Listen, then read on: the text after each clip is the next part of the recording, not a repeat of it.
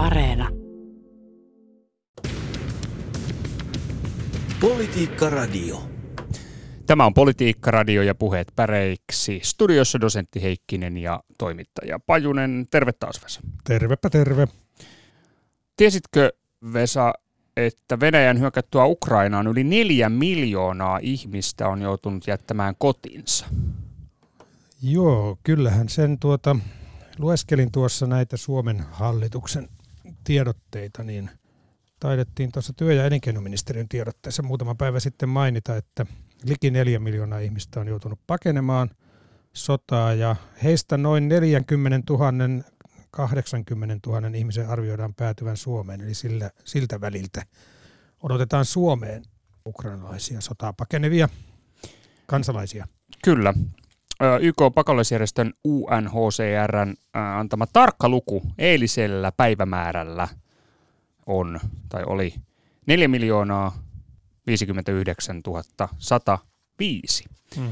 Ja tota, turvapaikkaa, tai siis niin, siis turvapaikka on haettu enimmäkseen EU-naapurimaista. Mm-hmm. Nyt ei tietysti ihan varmaa tietoa, että kuinka monet ovat nimenomaan hakeneet turvapaikkaa ja kuinka monet ei, mutta UNHCR, YK on pakolaisjärjestön sivulla on myös näitä tarkkoja lukuja. Mm. Eli Puolaan, Romaniaan, Moldovaan, Unkariin, Slovakiaan on suurin osa paineet. Siis Puolaanhan yli kaksi miljoonaa, melkein kaksi ja mm. puoli miljoonaa ihmistä on, on, on Puolaan mennyt. Romaniaan yli 600 000, Moldovaan melkein 400 000, Unkariinkin 350 000, Slovakiaan Joo. vajaa 300 000 ja Suomeen 14 000 ihmistä mm. Ukrainasta.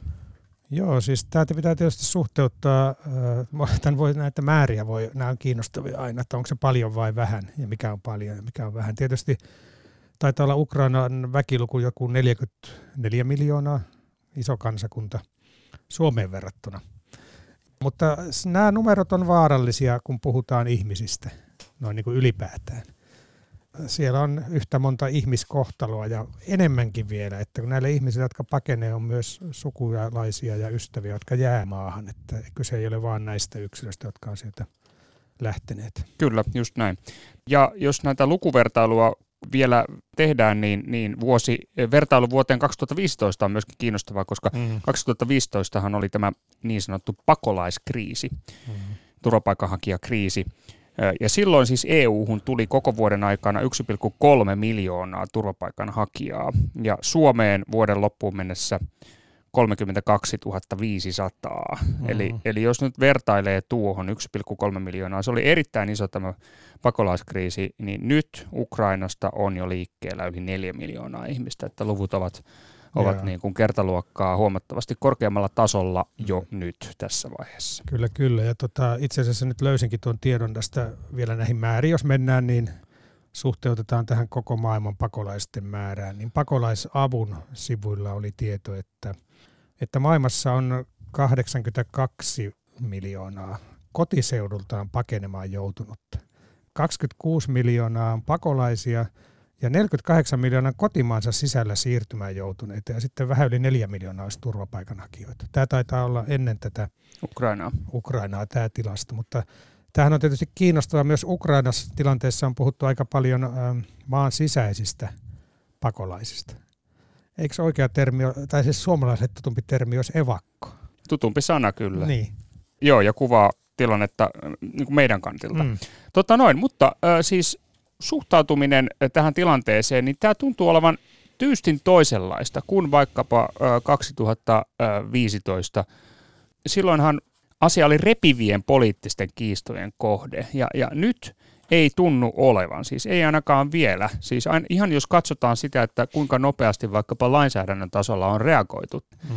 niin tyystin erilainen tilanne kuin 2015. Siis EUn toiminta muun muassa tässä tapauksessa on hyvin nopeaa. Siis tilapäisen suojelun direktiivi ak- aktivoitiin jo kolmas mm. kolmatta. Mm.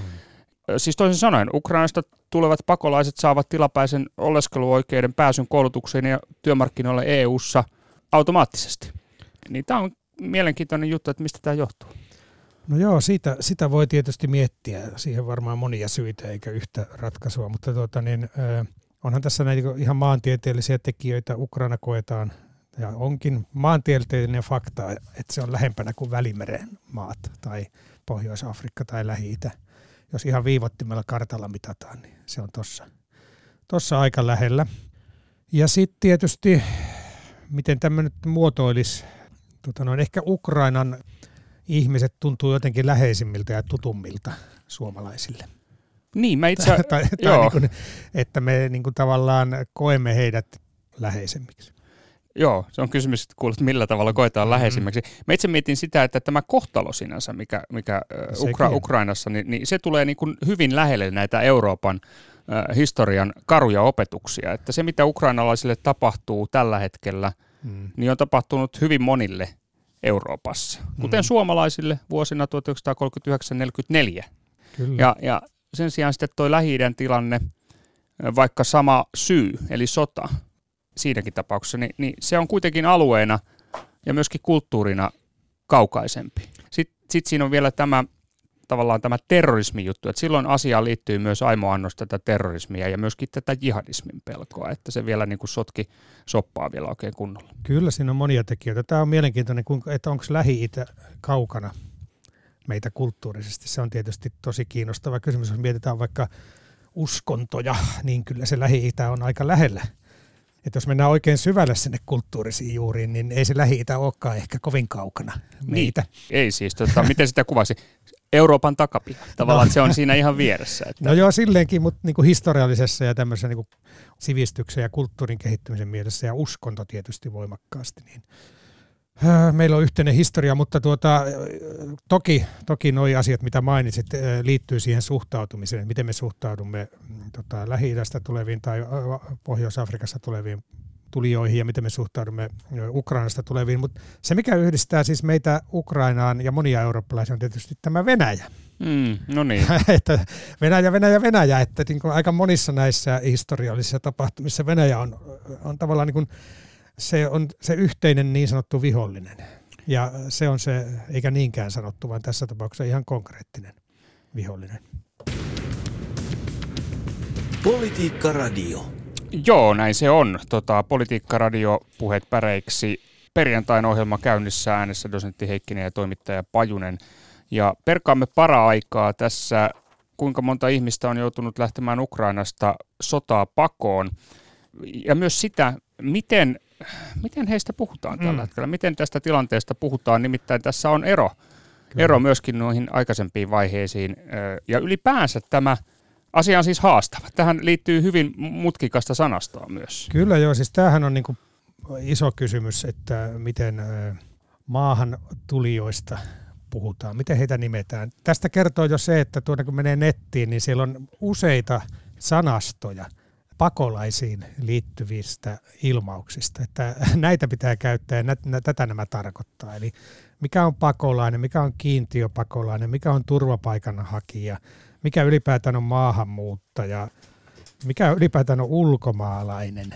Tässä on todella laaja kenttä, mikä on Geneven pakolaissopimus, joka usein mainitaan, mikä on paperiton, mikä on siirtolainen ja niin edespäin niin edespäin. Niin tota, tämä oli mun mielestä erittäin hyvä ja itse asiassa paljon kiteytti sitä samaa, mitä itsekin olen miettinyt, niin Suomen tietotoimiston eli STTn laatima tyylikirja, jossa on omana kohtanaan, siis tyylikirjahan on tavallaan niin STTn toimittajille tarkoitettu kai lähinnä, että ottakaa huomioon näitä asioita, kun kirjoitatte ja teette juttuja. Niin tota, että siellä on oma kohtansa maahanmuutto, pakolaisuus, siirtolaisuus. Siellä sanotaan hyvin, että väärät termit voivat antaa asiasta väärän kuvan ja johtavat usein myös suoranaisiin virheisiin, koska osa termeistä perustuu kansainvälisiin sopimuksiin ja kotimaiseen lainsäädäntöön. Ja tässä on niin vielä se peri, periongelma, että laissa jollain sanalla saatetaan tarkoittaa yhtä, ja sitten taas niin yleiskielessä se merkitys onkin pikkasen toinen. Tämä on tota, mutkikas kokonaisuus. Se, siis STT on siis listannut tyypillisiä journalismissa esiintyviä virheitä. Kyllä. Näistä juridisten sel- termien sotkemisesta. Ja tyypillisiä virheitä ovat muun muassa siis käännyttämisen ja karkottamisen sekoittaminen, mm-hmm. maahanmuuttajien kutsuminen laittomiksi, kun kyse on maahanmuuton laittomuudesta. Joo, eli maahanmuutto voi sinänsä ikään kuin olla laitonta, mutta maahanmuuttaja niin, ei, niin, ei ky- ole laitonta. Kyllä, kyllä, juuri näin. Perheen yhdistämisen eri muotojen sekoittaminen, pakolaisten kutsuminen siirtolaisiksi tai toisinpäin. Mm. Ja sitten sekaannukset pakolaiskäsitteessä. Mm. Mm. Eli yleiskäsite pakolainen, rajatusti kiintiöpakolainen tai sitten vielä kolmantena statuksena YK on pakolaisaseman saanut henkilö. No eihän tämä helppo kenttä ole. No ei kyllä. ole helppo kenttä ja tota, on niin kun, kyllähän eilisessä tuossa kyselytunnilla kuultiin nämä kaikki ja oli iloisessa sekamelskassa. Oli pakolainen, oli turvapaikanhakija, oli siirtolainen ainakin.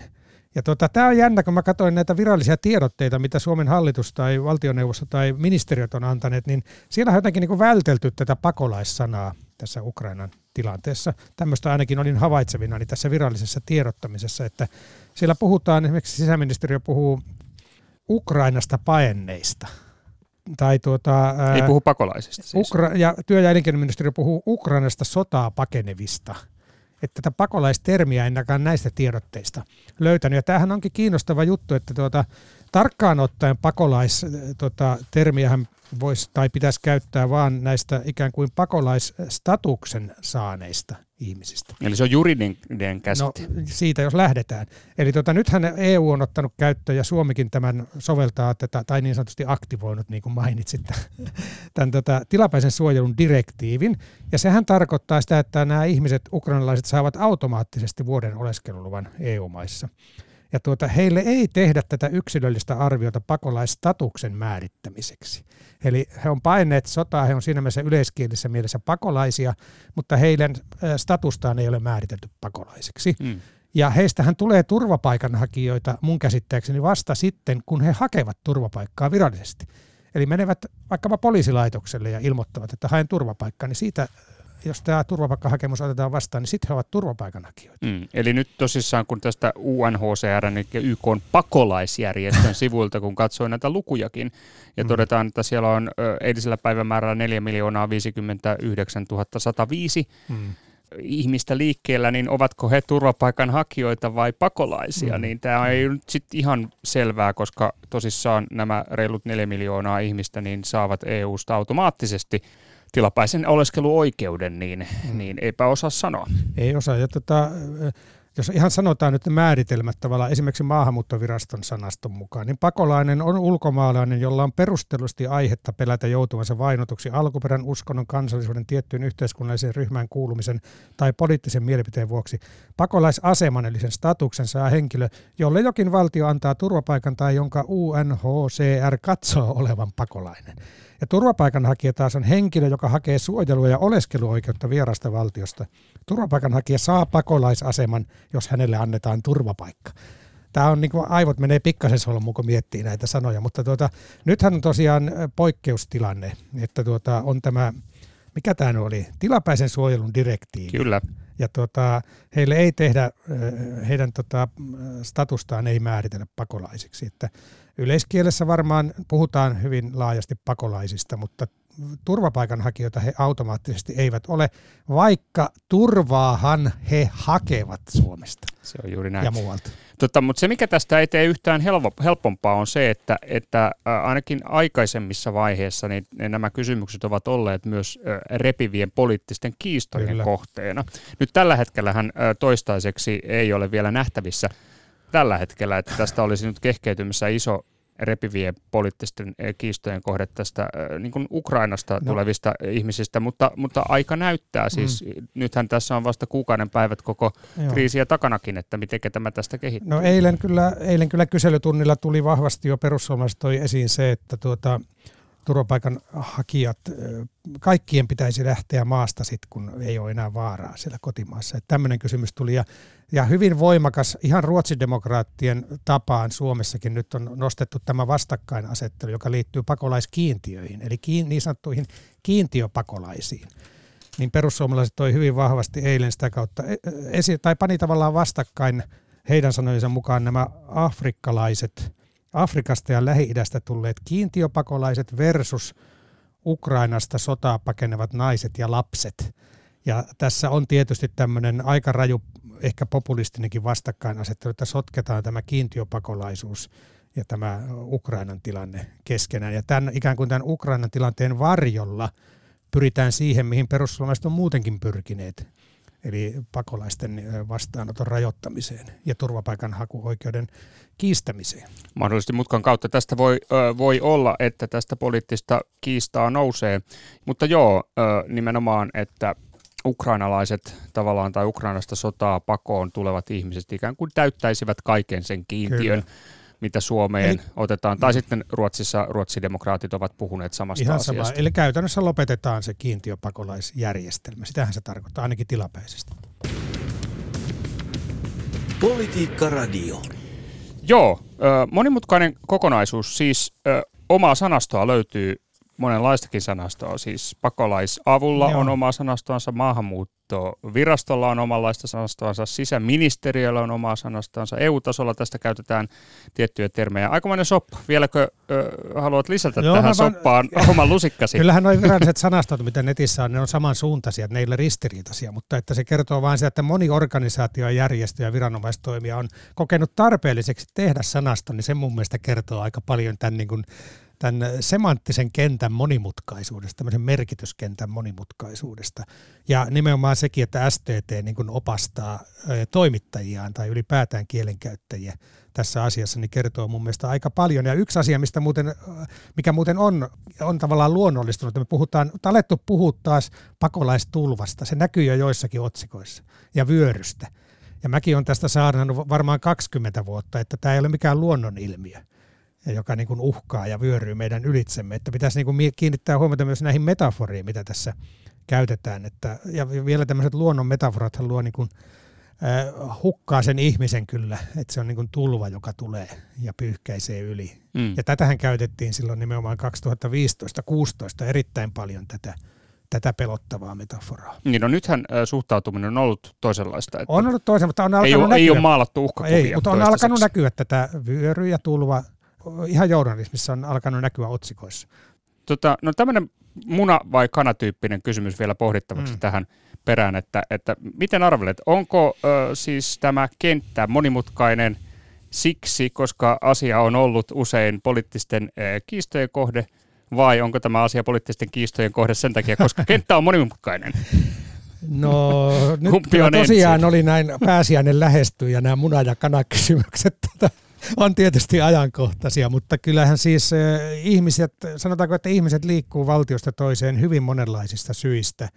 Eli kyllähän se on, on monimutkaista varmaan käsitteellistää sitä, että ei, ei näitä tahallaan ole tehty monimutkaiseksi. Kyllä se kuvaa ehkä sitä todellista tilannetta, tämä terminologiankin tuota moninaisuus.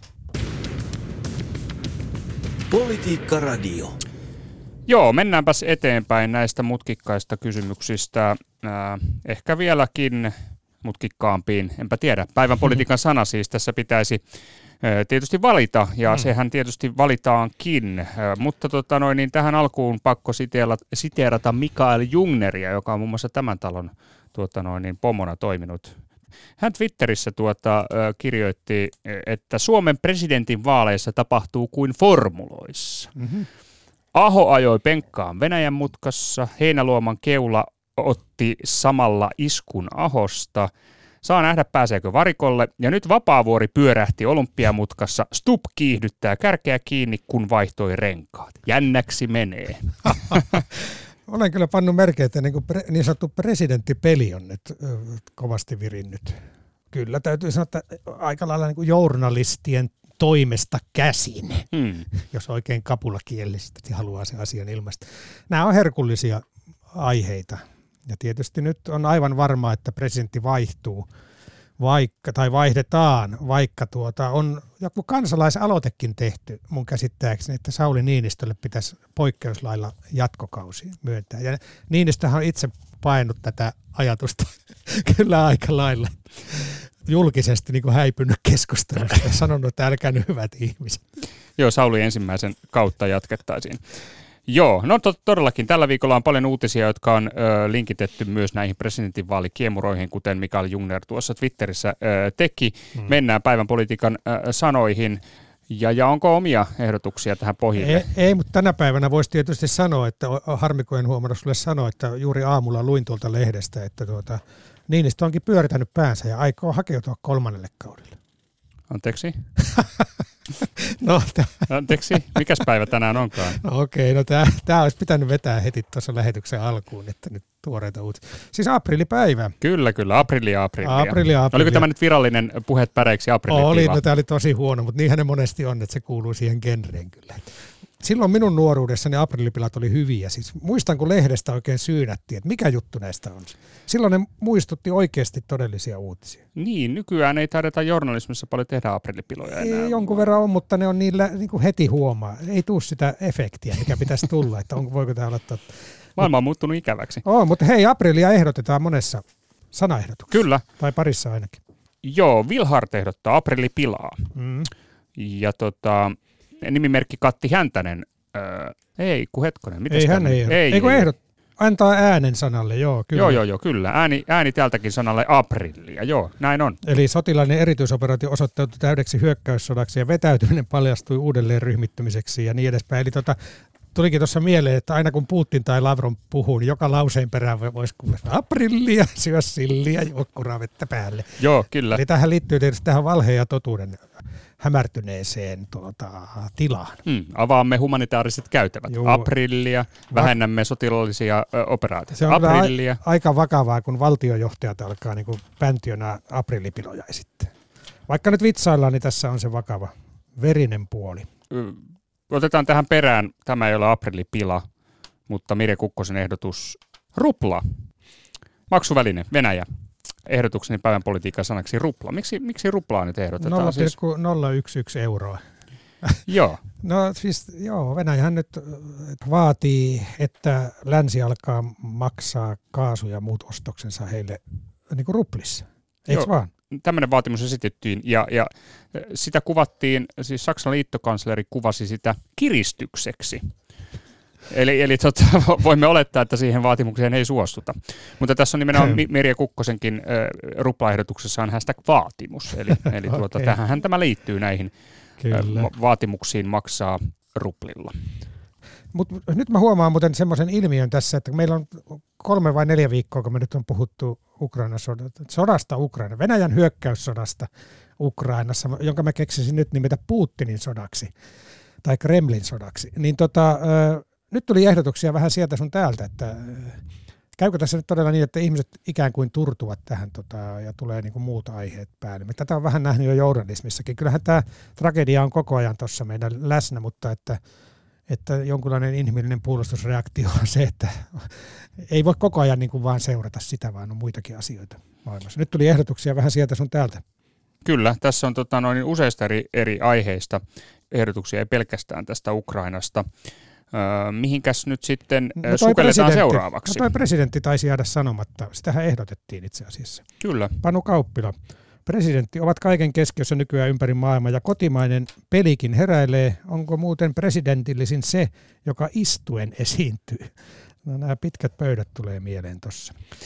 Sitten äh, raamattu. No niin, Tätähän ehdotetaan, muutamakin ehdotus tulee tästä raamatusta. Kyllä, kyllä. Eli nythän oli nämä suuret, niin sanotut suuret sananvapauskarkelut, ei kun käräjät, jossa tuota Päivi Räsäsen ää, tapausta käsiteltiin. Ja Päivi Räsänen vapautettiin kaikista syytteistä ja siellä lausunnossa on vielä tarkemmin analysoimatta itselleni se, mutta että kyllä siellä ainakin osissa kohdissa sanottiin, että tämä kielenkäyttö oli loukkaavaa, mutta että ei ollut kyse kiihottamisesta kansanryhmää vastaan.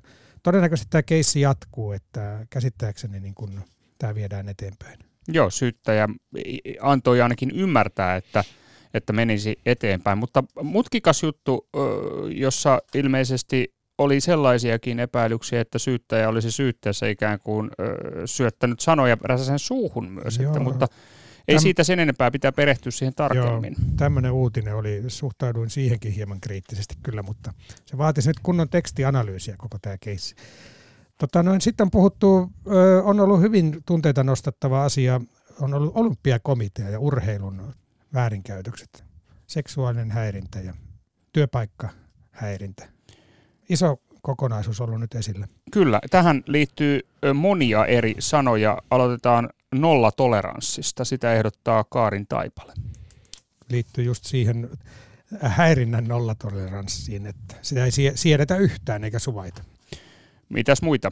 siis valta. Katri Kaukiolla oli hyvä ehdotus. Valta. Vallastahan näissä on kyse ja tietysti vielä kun nämä liittyy työasioihin ja työpaikan valtasuhteisiin, niin nämä on erittäin niin kuin hankalia kysymyksiä. Valta viittaa tässä olympiakomitean häirintäepäilyihin vallan väärinkäyttöön, sanoo Katri Kaukio. Risto Rönnberg ehdottaa selitystä, joille ei näytä tulevan loppua.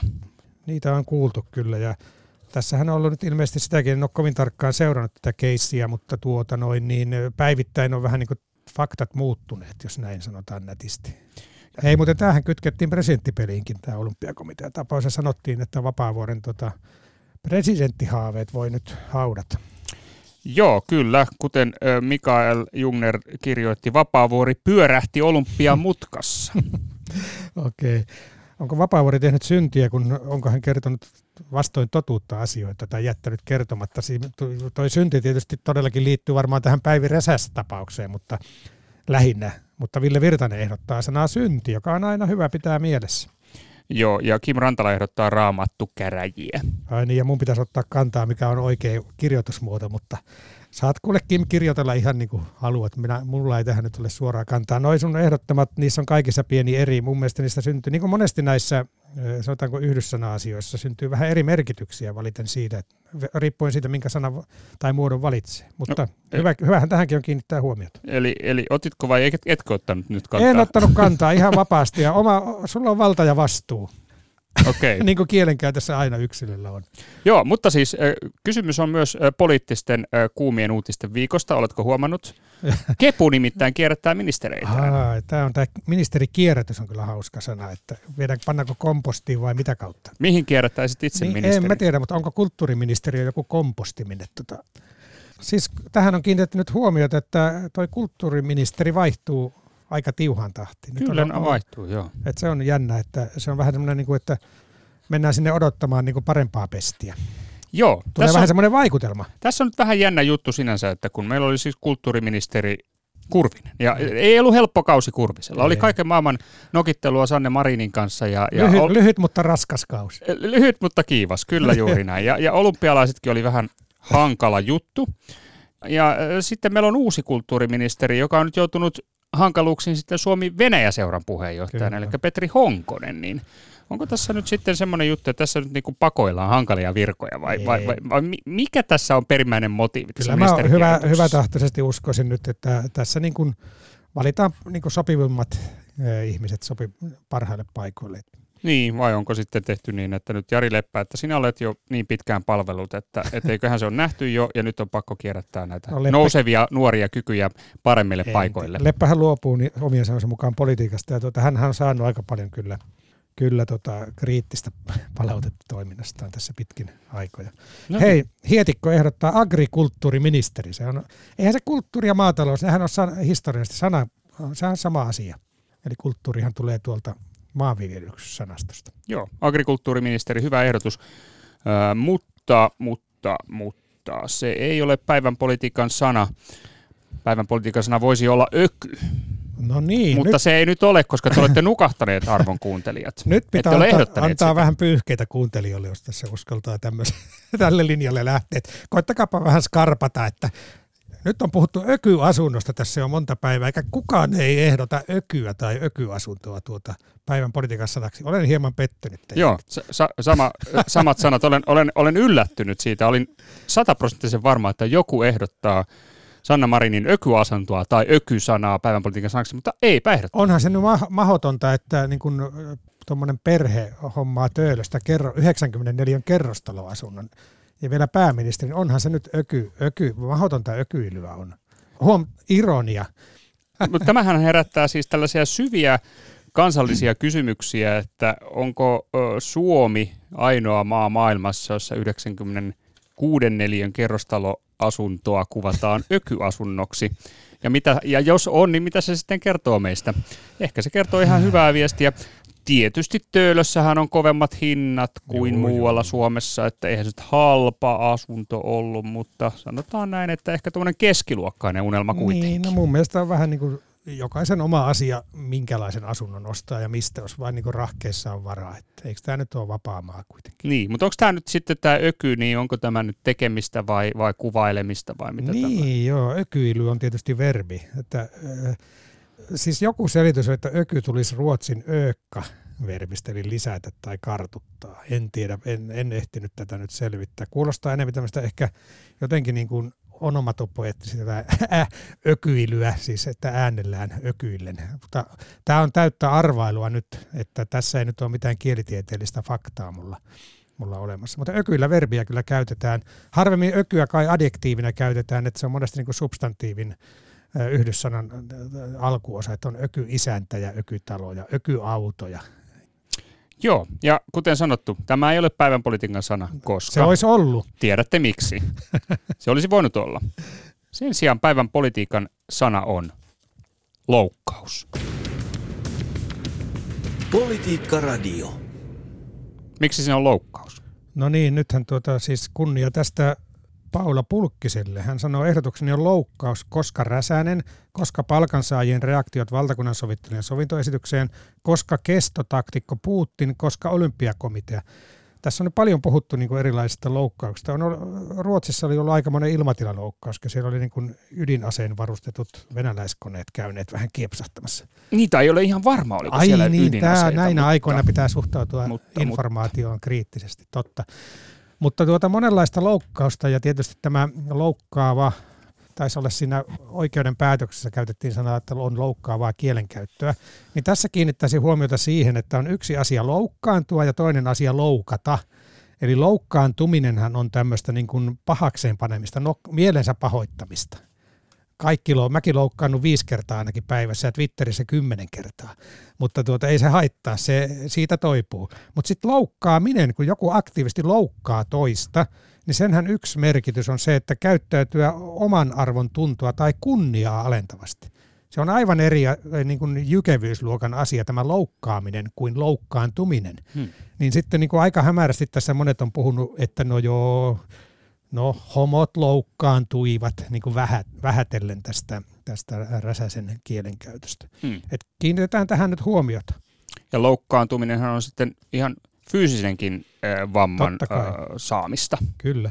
Mutta tuota niin, hyvä sana loukkaus, tosiaan monenlaista, siis Putinin Kreml tai Venäjä loukkaa ihmisoikeuksia ja eh, monella, sekä fyysisesti että henkisesti loukkaa koko maailmanjärjestystä ja kaikkia niitä ihmisiä, jotka siellä isojen numeroiden takana, mistä alussa puhuttiin, niin sitten ovat. Että siellä jokaisen numeron takana on yksilöitä ja ihmiskohtaloita. Ja lisäksi loukkaa myös ilmatilaa, No niin, sekin vielä. sekin vielä ja, ja, ja tuota, ilmapiiriä. Mutta äh, hyvät kuulijat, älkää nyt loukkaantuko kuitenkaan meidän puheistamme. Ei joo, kyllä te olette ihania. Ja, va, jos ette nyt muistanutkaan ehdottaa meille ökyä, niin annetaan se anteeksi. Hei, anteeksi pyyntökin oli muuten, sitäkin ehdoteltiin päivän politiikan sanaksi. Nyt on pyydelty anteeksikin. Näihin puheisiin. Näihin puheisiin. Politiikka Radio.